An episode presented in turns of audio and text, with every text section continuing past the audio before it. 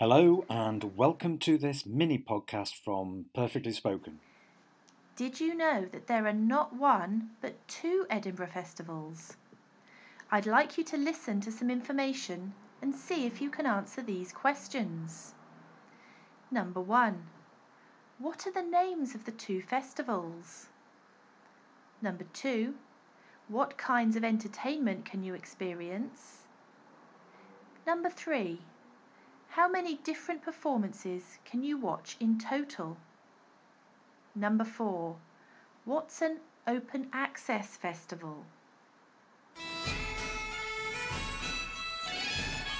Every August, Edinburgh presents two cultural festivals at the same time.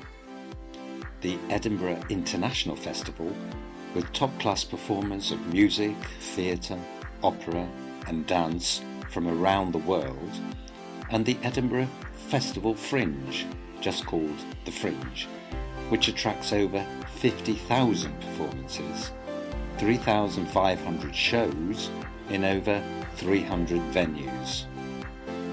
This is an open access festival, which means anyone can participate with any type of performance.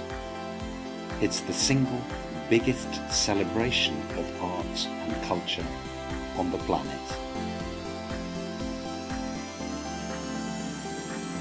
Answers Number one.